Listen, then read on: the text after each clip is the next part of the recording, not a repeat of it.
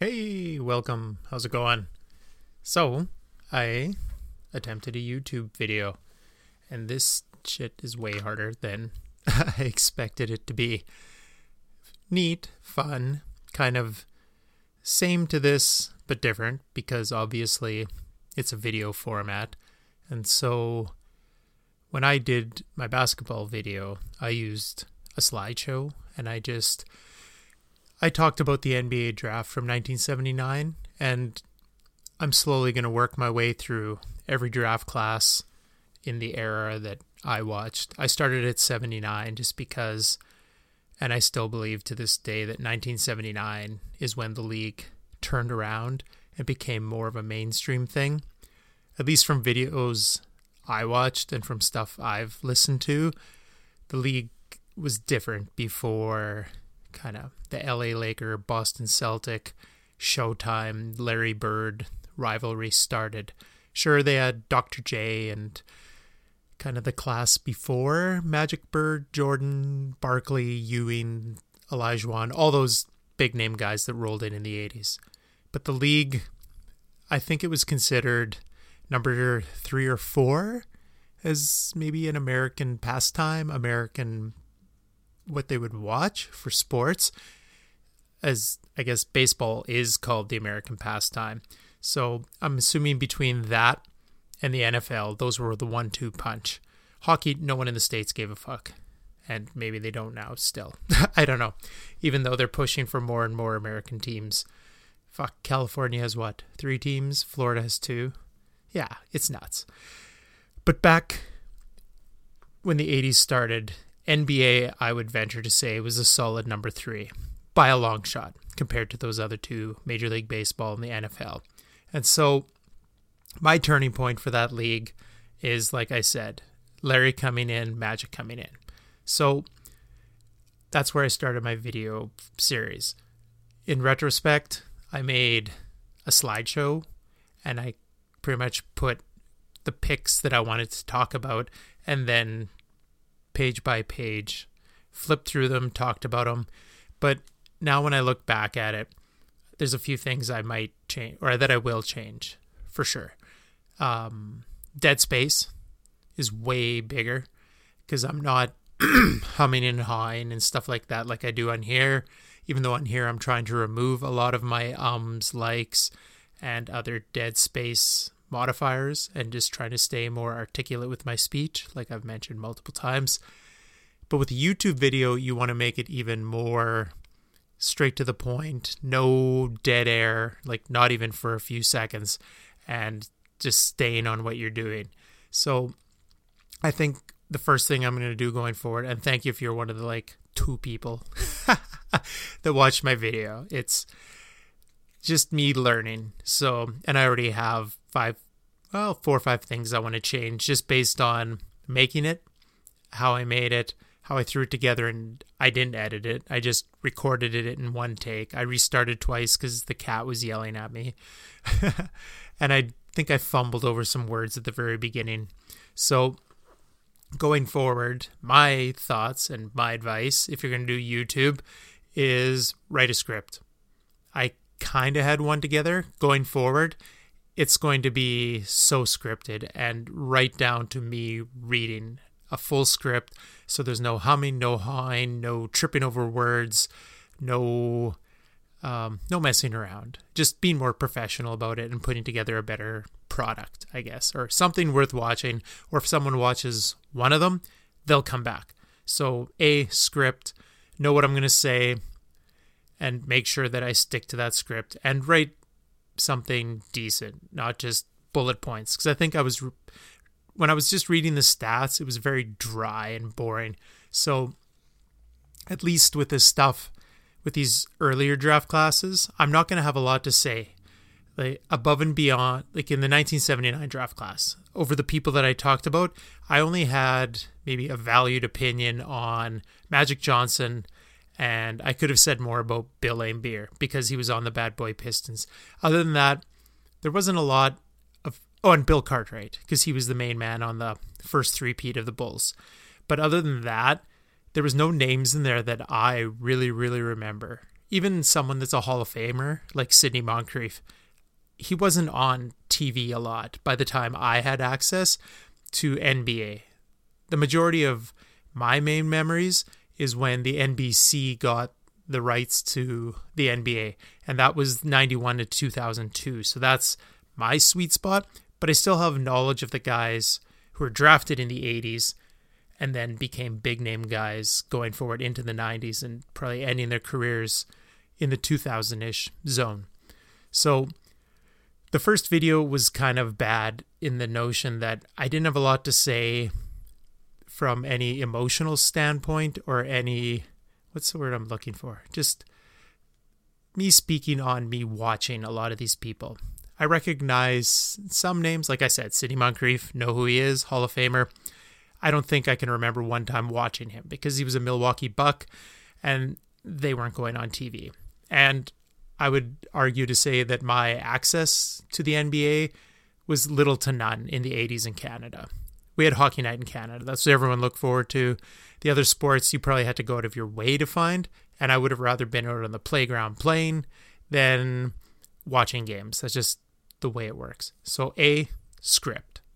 B, filler background music. Mandatory. I have to work on that. Next, I have to work on some kind of editing program and then maybe finding a way to work some video in so it's not just pictures or even if the pictures are because I watch some other channels how they do their retro opinion sports stuff and even the pictures zooming a little or there's some movement. It's not a static photo.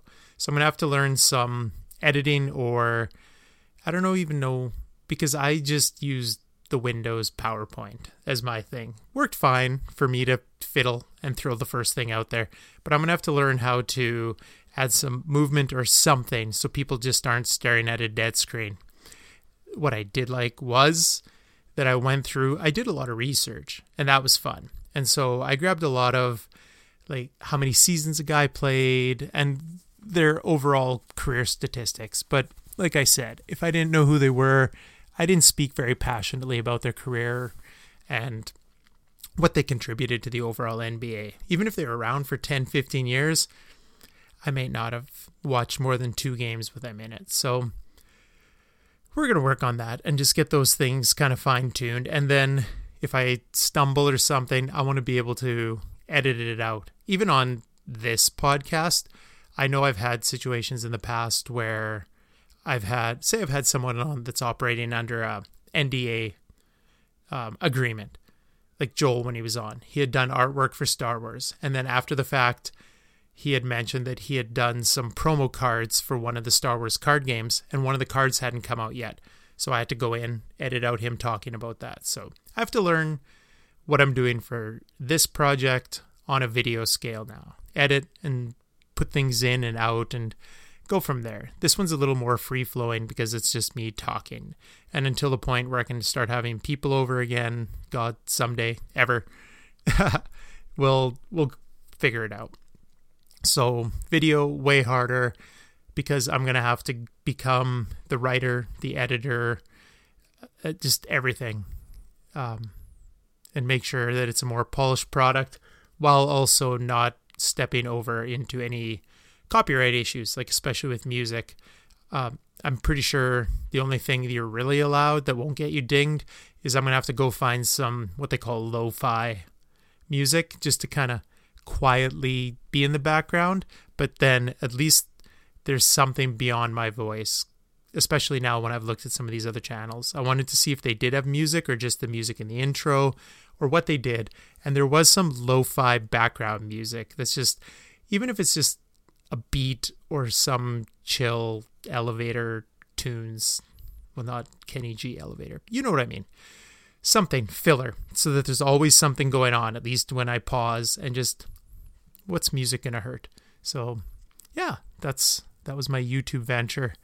So it's funny, even after just attempting and trying and doing one video in one take and trying to get it perfect and it went over the 10 minute mark. I want to keep things around 10 minutes ish. So whether that'll require filling or editing down in the future, I can't remember I heard it, but 10 minutes, God, I know we're putting the cart in front of the horse, but once you get the viewers and the subs and you get monetized, I think 10 minutes you have to pass before you they'll start throwing ads and stuff in there. So there is a line and I kind of know the rules. So that's neat and we'll go from there. What else is Oh shit, that's me babbling about YouTube for 10 minutes. what else is going on? Um I find that I'm running every day now, which is strange considering in my youth even when I would play a lot of sports, I always seemed to make fun of the runners, but it's funny now, I think, 46 years later. I finally get it.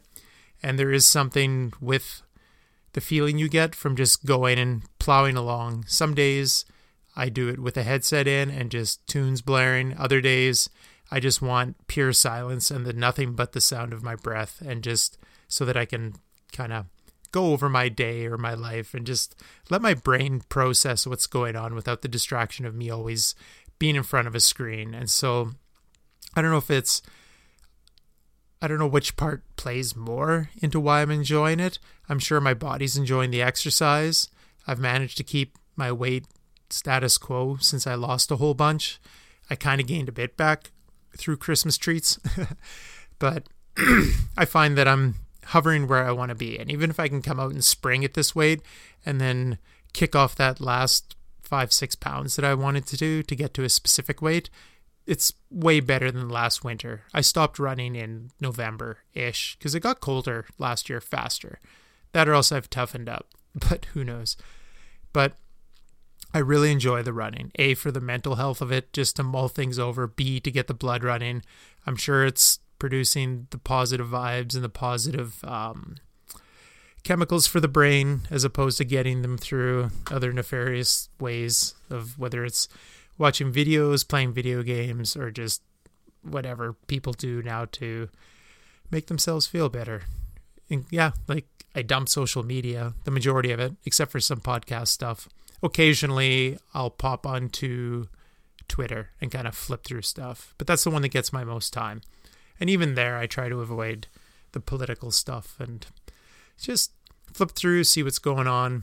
And then, of course, I throw the random bullshit meal or running thing up on Instagram. But that's about it. And of course, the memes for Facebook. just to keep the page alive and people's eyes on it, I'll find some funny memes and try to throw them up a few times a week. But yeah, it's weird. I'm a runner. I like it. I'm only doing the 4K bike path by my place, and I'm finding now some days I can do the 4K, no breaks. Other times I kind of stop, slow down. So I don't know, but I'm doing it, and I do feel better after it. So that's always always a good thing. Um, yeah. Speaking of food and posts, um, I officially got bored of eating the same bullshit every day. Pretty much chicken, rice, veggies, or some form of it has been my lunch for a long time. When I lost the weight, it was chicken and spinach and other vegetables. So it went from being eggs in the morning with an avocado for breakfast with only peanuts or some kind of nut for a snack. And then my lunch was a chicken salad. And then I'd stop at 3 p.m. every day. Then once I lost all the weight, the lunch got upgraded that it was chicken with rice and some kind of vegetable. And so now I'm bored of it. For a while there, I think I just got into the mind frame that food is fuel and I didn't care about like what's the term that people have for it? Like mouth pleasure. And so I am officially bored of what I'm eating. So I'm mixing up my lunches. And so I went out and bought all the stuff that I need to make ramen. So that was kind of neat. So I bought like rice noodles, some different veggies. There's actually a specific chicken broth for it. Um, I hard boiled some eggs. And so I've been tinkering with that lately until I'm sick of that. And so just, I don't know. I think I'm going to venture into a few more things that I can make for lunch. My kid's easy. He'll eat kid stuff, whether it's pasta or a pizza or grilled cheese. Kids will eat whatever as long as it's not some strange place from another culture that still looks at you back out of the bowl. so, yeah, I kind of that or else maybe it's spread out of the fact that I've been pondering a, also a cooking channel for YouTube. Once I learn all this YouTube stuff and see if editing is worth my time to put into all of this, to put it out there, I wouldn't mind doing some form of cooking show with all the recipes I've accumulated from my mother because that's one thing I jotted down before I turned this thing on is I am honestly curious how many people can cook now and I don't mean chef quality cooking, but how many people can sit down and make meals for themselves? And the basics who can cook a chicken, who can make a roast, who can, like, what are some of the old staples, right? Like, who could make a meatloaf? Does anyone eat meatloaf anymore, or is it a dead notion? It seems like I always heard that where I live is one of the kings of the amount per capita that eat out on a daily basis. I'm sure, I'm curious where that went during a pandemic, but maybe more people order out or order delivery now than ever. Me personally, I'm spending more time or more of my budget on the grocery store and making things for myself or my kid or whatever. And so I'm just honestly curious who can cook really well for themselves and be able to make a good meal from the ground up. And we have way better technology now too. Like I have a rice cooker, I have a slow cooker, I have all these other amenities like a slap chop and um, a little mini food processor. Like back in the day, you had to cut all this stuff up. Like it's not an amenity that your grandparents probably had, but yet they probably made they probably put more time in the kitchen and they probably made more wholesome, healthy meals at home. And so maybe that's the other thing I'll kind of talk out and wind up on here today is just I'm genuinely curious how many people now are good cooks. And I don't mean yes I can make KD or yes I can add hot water to a noodle bowl. I want to I'm curious how many people fill their fridge every time they go out for groceries or even if they make that weekly trip like some families did and then make and craft different meals every day. I remember growing up, and I'm assuming more families were like this. You'd have a rotation. There was the grilled cheese and tomato shoot, eh, tomato soup day for lunch, and then one morning would be porridge or cream of wheat. One morning would be eggs. One morning would be toast. One would be waffles. One would be cereal, and you there was a rotation to it as a kid growing up and then lunch was a rotation depending on certain things and whatever was going on. And then, of course, supper was then once again a different crafted thing. And I don't know if that art died with the family unit because now everyone's working. So when you come home, no one wants to spend 90 minutes in the kitchen cooking food for everyone else that was probably working just as long or maybe less than you in the day. So I'm curious if A, people can cook as well, or if they're going out of their way to make it their hobby. But those people usually dive into the pastry stuff. They don't, or desserts. Like at work, we have a dessert lady who bakes kind of cool stuff and then has a few for her and her friends and then divvies it out at work and is like, hey, here's these cool whatever that I made. I can see the pastry and the sweets creating being a hobby, but I just I genuinely want to know how many people can cook and honestly cook every day and make well crafted, thought out, um, old school, just food for themselves. I just I don't see it. And we even have the ability to throw meat into something and then go to work and come back and it's not going to burn the house down. Like we all have slow cookers and now there's these even better pressure cookers that you can do these things in a half quarter whatever the time. So the technology is bringing it along. I just want to know who's using it, who's making really good food or if we're just kind of like I did. When I lost the weight, I became Mr. Robot and I just ingested what I needed to to on a daily basis to a certain amount of calories and at the time to almost zero carbohydrates. And so yeah. So that's the plan. YouTube cooking in the summer if I can learn how to edit better. But that project there's so many things I want to do that would involve a guest, and so or a co-pilot kind of like the movie review thing. I would like to have with a co-pilot that rotates, or some someone with more movie authority than I am, or someone that's just as pop culture um, driven as I am, or at least as I was. I don't know pop culture for the last 15, 16 years. Like 2004 or 5, something turned off and I kind of stopped paying attention to everything. Even to this day, I have no idea what a WAP is. I've never listened to the song. So I don't even, yeah, of all the, name the top 10 musical artists now. Probably wouldn't know a song from any of them.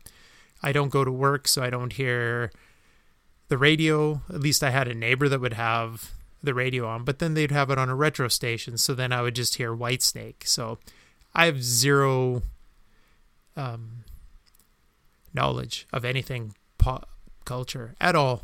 I know the first maybe eight seasons of The Simpsons to 10. What are they at 30 years? but yeah, and I don't know the last TV show that I kind of hammer through. Mandalorian, hands down. But other than that, I don't watch TV or I guess the Marvel shows, if they were good, I would make it through them. But I would argue that Jessica Jones and then the first season of Daredevil were kind of the only ones that really kept me coming back. Tonight I have to test out because Disney Plus finally put WandaVision on, so that's the first big um, Marvel project that they're going to put on Disney Plus. That's a serial show, so that'll be neat. Mandalorian, they hit it out of the park. That's easily the best Star Wars thing in 30 years or whenever Jedi came out. And it'll be interesting to see if they put the same touch into the Marvel TV shows. Because if it's just generic, poorly written crap like the majority of stuff nowadays, or at least that's how I see the majority of stuff these days, then people might peter out. I think the huge appeal of The Mandalorian is it had a very simple like spaghetti western vibe to it. It's not complicated. It had enough nostalgia, yet good writing, and it wasn't overwhelming. It didn't feel like it had a narrative or an agenda in its storytelling. It was just good and threw back things for the Star Wars fans. And so we'll see how WandaVision goes. I think there's a Falcon and Winter Soldier one coming as well. I can't remember if Ant Man has a TV thing or not with Paul Rudd.